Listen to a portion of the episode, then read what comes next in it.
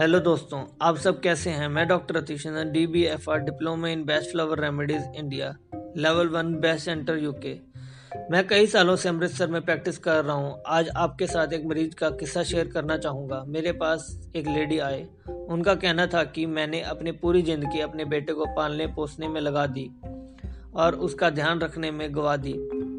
जब से अपने कॉलेज पास किया है और उसने शादी की है, तब से मेरा बेटा मुझे नहीं पूछता। पहले तो मेरे पास ही रहता था। मेरे साथ बात करना, मेरे साथ बाज़ार जाना, रात को मेरे पैर दबाने में उसे बहुत आनंद आता था, पर अब मेरे पास नहीं रहता। वह अपनी बीवी का ही होकर रह गया है।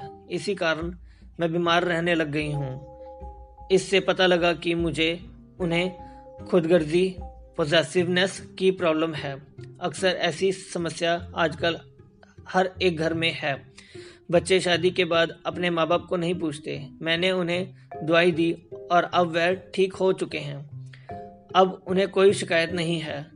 अगर आपके पास कोई ऐसी मरीज़ है तो मेरे पास लाएँ या मेरे को फ़ोन पर बात कराएँ nine eight seven eight one double four nine double three. धन्यवाद।